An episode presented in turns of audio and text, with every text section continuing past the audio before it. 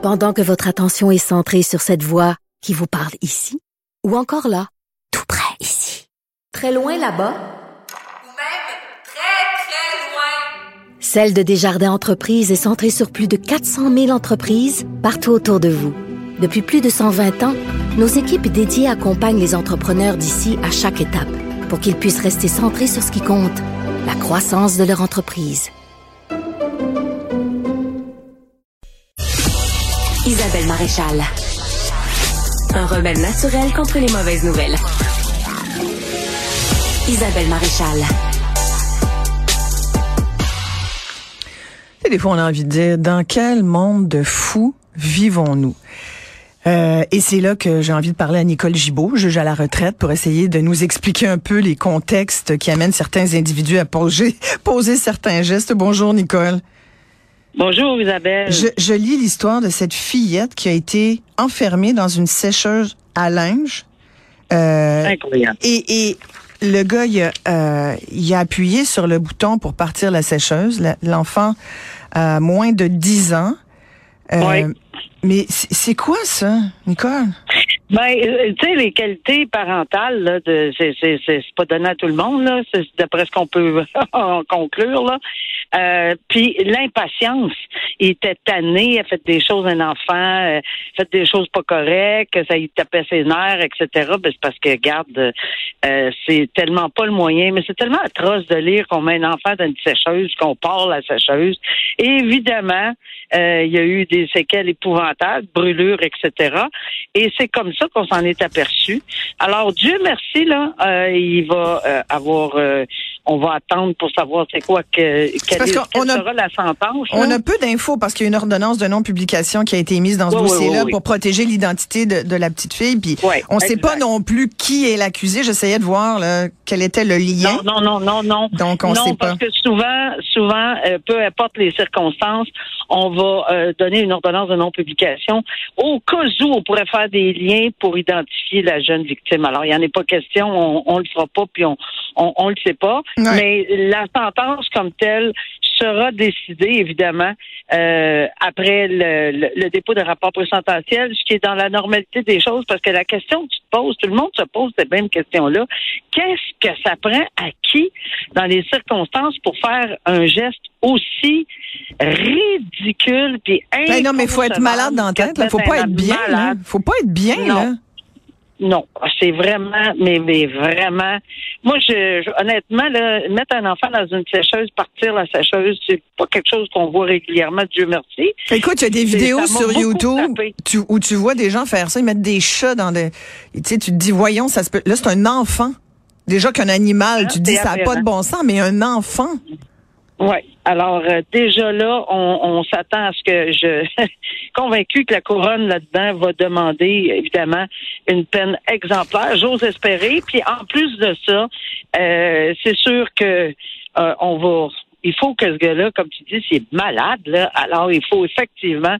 Il faut euh, qu'il reçoive malade des de- soins. Là. Il faut vraiment ben, que. il faut qu'il fasse quelque chose, une thérapie, euh, le contrôle de lui-même, n'importe quoi, mais il faut, faut, faut, faut agir, là, parce que c'est sûr que on peut jamais incarcérer les gens à jamais, là, tu sais. Alors, pour le remettre en société, après, je sais pas quelle sera sa sentence, mais il va falloir qu'on on l'encadre sérieusement, ce gars-là. là. Oh mon Dieu, puis la petite fille va avoir tellement des, des, des enjeux. Ah, c'est un traumatisme épouvantable. Ben, euh, à vie, À à vie, vie, à vie. Euh, alors, je, elle aussi va avoir besoin de soins et de support euh, tout au long de sa vie. Puis euh, on lui souhaite, hein, on lui souhaite. Malheureusement, toi et moi, on se parle souvent de, de causes euh, qui impliquent euh, malheureusement des victimes enfants, des jeunes. Tu sais, au Québec, on on a fait des beaux rapports il y a une certaine euh, époque où on disait euh, déjà le Québec, euh, un Québec fou de ses enfants. Puis aujourd'hui, c'est vrai, c'est vrai qu'on est fou par rapport à nos enfants, mais pas dans le bon sens. Il y a des comportements de, de folie Absolument. sais, là, la prochaine histoire dont tu veux me parler, c'est qu'il y a une femme finalement qui a été accusée de pornographie juvénile, incitation au meurtre. Euh, Explique-nous un peu. Ben, c'est qu'ils ont déposé euh, 14 chefs d'accusation contre cette dame qui est nommée là, dans l'article comme telle, Noémie Beauchemin, pour effectivement pornographie juvénile et incitation au meurtre. C'est la Sûreté du Québec de Val d'Or qui a fait cette. euh, ça fait. C'est une longue enquête. Ça fait face à des accusations d'avoir conseillé euh, à une femme de commettre un meurtre et des voies de fait graves. Euh, et c'est des infractions terriblement sérieuses. Là. Alors, euh, puis il y a des méfaits. Elle est accusée de méfaits également, là, des, des accusations de méfaits qui ont été portées. C'est pas, euh, c'est pas une personne euh, euh, qui, qui, qui semble. qui- c'est-à-dire, c'est une personne qui semble avoir des problèmes de comportement évidents. Là. Euh, Moi, j'ai lu que c'était une, j'ai lu que c'est une ancienne avocate. Exactement. Je, été j'y arrivais, tu me Ah, mais, mais elle a pas dû pratiquer bien longtemps, à 27 ans. hein? Mais tu sais, c'est affreux, là. C'est une ancienne avocate radiée à vie du barreau du Québec. Je pense qu'on se pose pas de questions beaucoup, là, que elle qu'elle a écopé d'une radiation à vie en septembre dernier. Euh, c'est certain, là, qu'elle faisait l'objet d'une enquête extrêmement sérieuse. Alors, euh, elle va évidemment faire face à la justice pour toutes ces allégations-là, qui sont terriblement sérieuses. là. Alors, euh, il y a une, une opposition à la remise en liberté, ça veut dire qu'elle est détenue euh, jusqu'à ce que, évidemment, elle, euh, elle fasse la démonstration qu'elle peut ou non euh, euh, sortir avec des conditions. Alors, euh, euh, c'est pas, c'est pas, c'était pas très éloquent d'avoir Mm. quelqu'un, euh, que membre du barreau, euh, ex-membre du barreau. J'en reviens juste pas parce que tu sais, on se disait, là, elle connaît la loi normalement, elle connaît, tu sais, je veux dire, elle connaissait les conséquences. Non. Alors, on sait pas ce qu'il a euh. Parlons un peu d'uniforme dans les dans l'armée canadienne. Euh, ben en fait, on dit souvent, euh, on connaît l'expression "l'habit fait pas le moine", mais dans certains cas, surtout en cours de justice, un un, un, un- costume, un, un habit, un uniforme militaire peut avoir son impact. Et là, euh, les forces armées canadiennes viennent de décider d'interdire à des militaires qui sont poursuivis aux civils de porter leur uniforme. Ben là, je, je dirais que j'ai- moi, quand j'ai suivi le dossier euh, de Danny Fortin, là, cette personne qui était euh, euh, en charge là, de la vaccination, on sait qu'il y a Ouais. eu des dépo- une déposition. Bon, quand j'ai suivi cette affaire-là, qui puis là, il va y avoir une décision de rendu le 5 décembre, là, parce que c'est en délibéré présentement. Euh, J'avais été surprise un peu de le voir euh, arriver en Moi aussi, euh, parce toi, ouais. J'ai été surprise. Bon, alors, euh, mais mais je me disais bon, ok, c'est correct, euh, on est capable de faire la part des choses là, il y a pas de, doute. Mais ça, ça m'avait surpris. Donc ça a surpris énormément de gens parce qu'ils se sont penchés là-dessus, l'armée canadienne, et avec raison.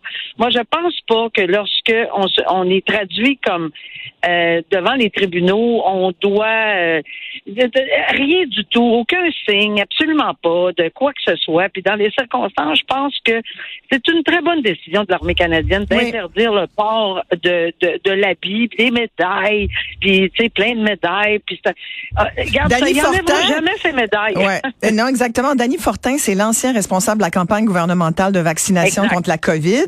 Puis il y a eu beaucoup de réactions parce que quand il a été, euh, il a été l'objet d'agression, de, de, de- de- d'accusation d'agression sexuelle. Comprends? Bon, il, s'est retiré forcément. Tout le monde a trouvé ça Exact. épouvantable, mais il s'est présenté avec. Et, et moi, ça m'avait fait un effet. Je me suis dit, hi, hi. Je- et je m'étais dit, je comprends pas que l'armée le laisse être habillé comme ça dans son euh, uniforme, tu vois? Fait que moi, je trouve effectivement comme- neige. Ouais. Mhm. Ça fait boule de neige, puis euh, effectivement, ça s'est rendu. Là, il y a une directive de l'armée de, de ne pas s'habiller avec le... Parce que jamais on pourrait enlever ces médailles-là, à moins que ça, ça leur appartienne. Je sais pas pourquoi on peut les enlever, il y avoir des critères, mais, euh, mais, mais, mais c'est quelque chose qui, qui appartient à l'armée, pas, pas Voilà. aux- Et puis maintenant, les dossiers d'agression sexuelle, c'est devant les tribunaux civils. C'était devant l'armée avant. là. Exactement. Dans le tribunal de... Alors, ça fait une grosse différence. Voilà. Alors, voilà. Merci beaucoup, Nicole Gibault. À bientôt. À bientôt. Au revoir, Isabelle.